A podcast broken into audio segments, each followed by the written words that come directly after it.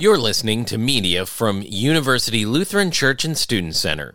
We are a multi generational, Jesus centered community of scripture, faith, and grace located in Tallahassee, Florida, on the campus of Florida State University.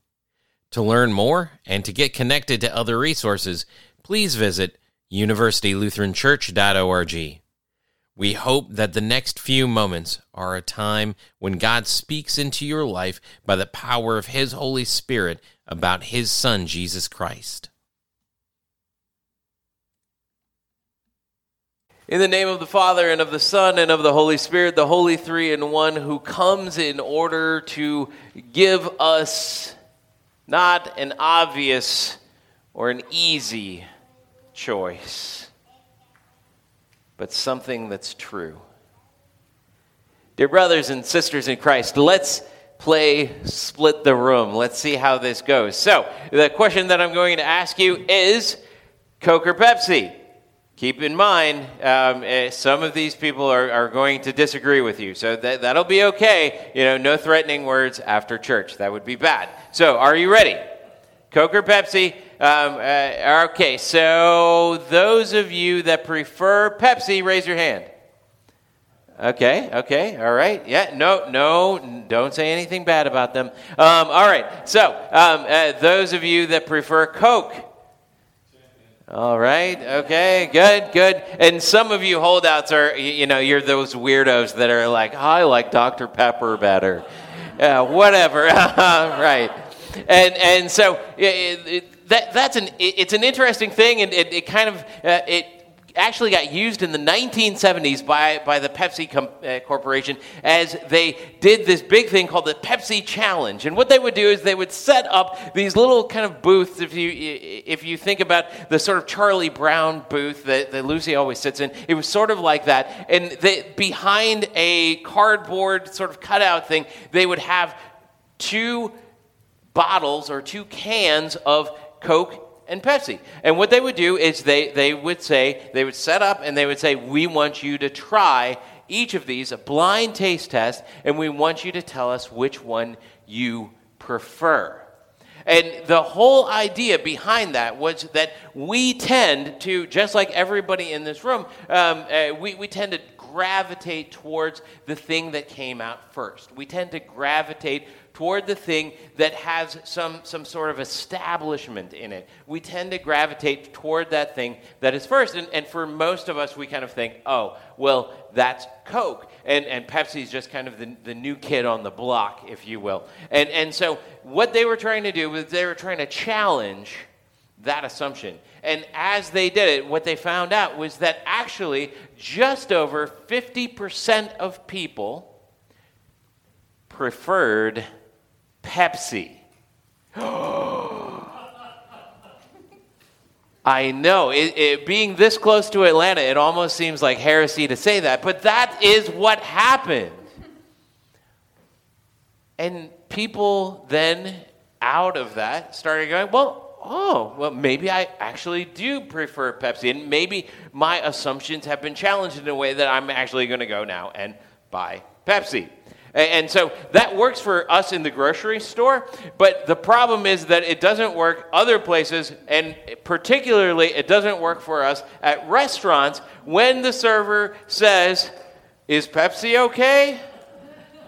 And many of us are like, no, no, it's not. Give me sweet tea instead, or, or whatever it is. And so you've got that kind of, you know, that, that issue of choice and the lack of choice at the center of what is going on here in this reading in John as Jesus finishes this sort of long back and forth forth discourse with some of the people that have been following him as he, he gets into this stuff at the synagogue.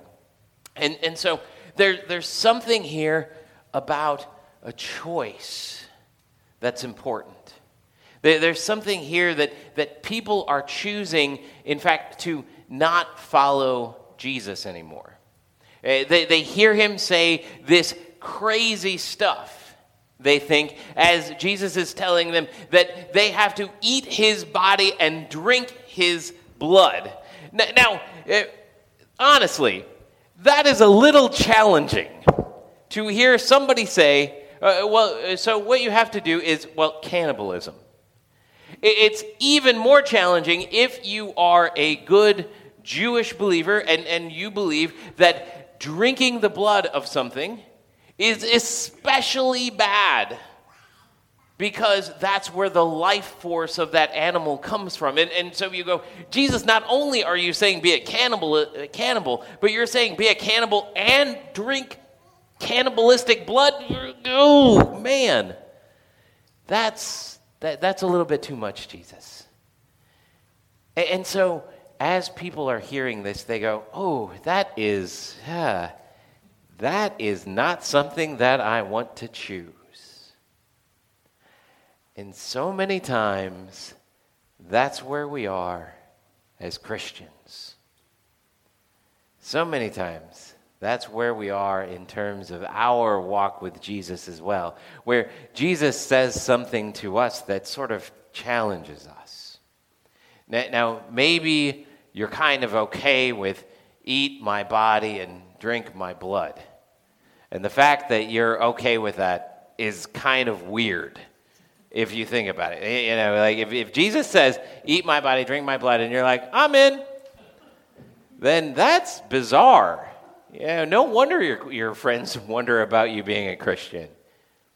But, but you're like, okay, well, I'm, I'm down for that. But then he says something else. And whatever that something else is, Whatever that something else is as you read through the scriptures, whatever that is as you, you go through your life as a Christian, whatever that is when Jesus gives you an answer back on something that you've been praying about, uh, a lot of times those things are the things that we sort of push away from the table and we go, uh, Jesus, uh, thanks, but I, I don't want to choose that. And Jesus kind of comes back at us and he goes, I don't care. Jesus is like the unflappable waiter at our table. And uh, he, he's going, Well, is Pepsi okay? And we go, No, it's not. And he goes, Well, Pepsi is what you're going to get. Because this is what I have for you. And it's, it's actually good. It's actually something that is good for you. It's actually something that will raise you up on the last day, is what Jesus says. It's the true bread of heaven. It is good. But a lot of times it's not easy. A lot of times following Jesus is not a thing where it goes, whoa, well, you know, everybody else is doing it, so I, I think I'm going to do that. Sometimes, maybe if you hang around with the, you know, kind of right crowd, then all of your friends are following Jesus. But a lot of times, that's not the case.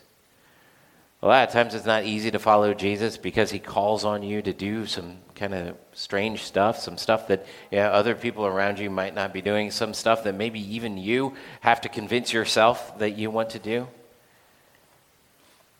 A lot of times, it's not easy.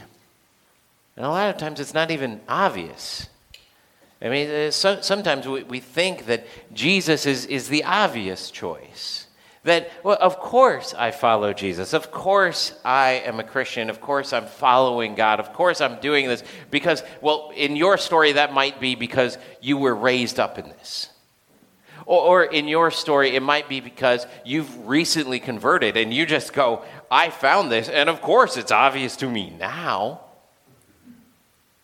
But, but most of the time, if you think about what it is to follow Jesus, those things aren't easy or, or obvious at all.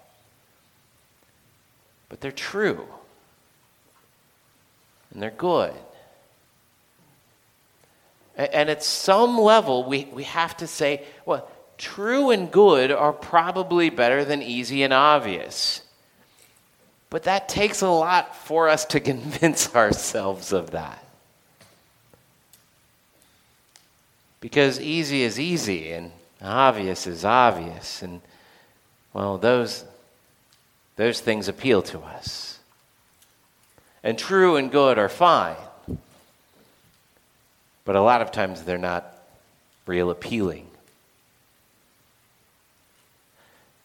So we're going to take the rewind button and we're going to rewind all the way back to this book of Proverbs that Bob was reading for us. And we're going to go to the, the first line of that chapter 9 in, in Proverbs where it says that wisdom has built her house. She has hewn her seven pillars. And the interesting thing about that is that uh, the, the house that wisdom is building is not being built. It, has been built. It exists. It's out there. And it, there, there's not a thing where God is, is like constructing wisdom. God is like, no, wisdom is something that I set into motion when I created the world. Wisdom is the order of things. Wisdom is, is all of this good stuff. And in fact, what they're probably meaning by those seven pillars are the seven pillars the Jewish people at the time thought that the entire world sat upon. And so he's saying the house of wisdom sits upon the thing that God created. And that thing that God created, that is what exists. It's true and it's right and it's good but it's not being constructed, it's already there.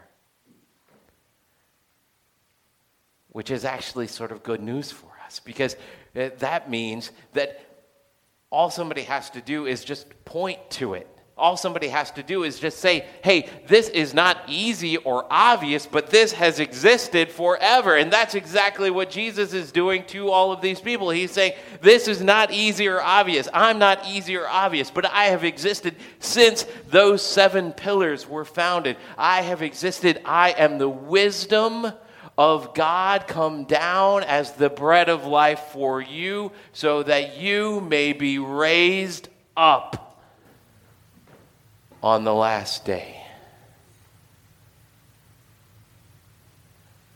And he's not going to be easy. And he's not going to be obvious.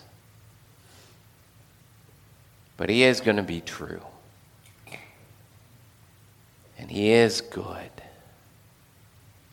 And so, as you go out into this week, a tough week for so many of us, as we go out into this week.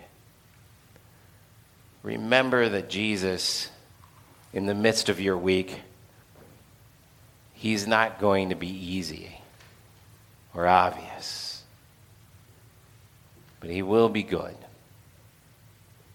and He will be true and He will be there for you that entire time. So may you go into this week celebrating the fact that you know what is true and that you know what is good. And may that bring you such joy and such peace. Amen.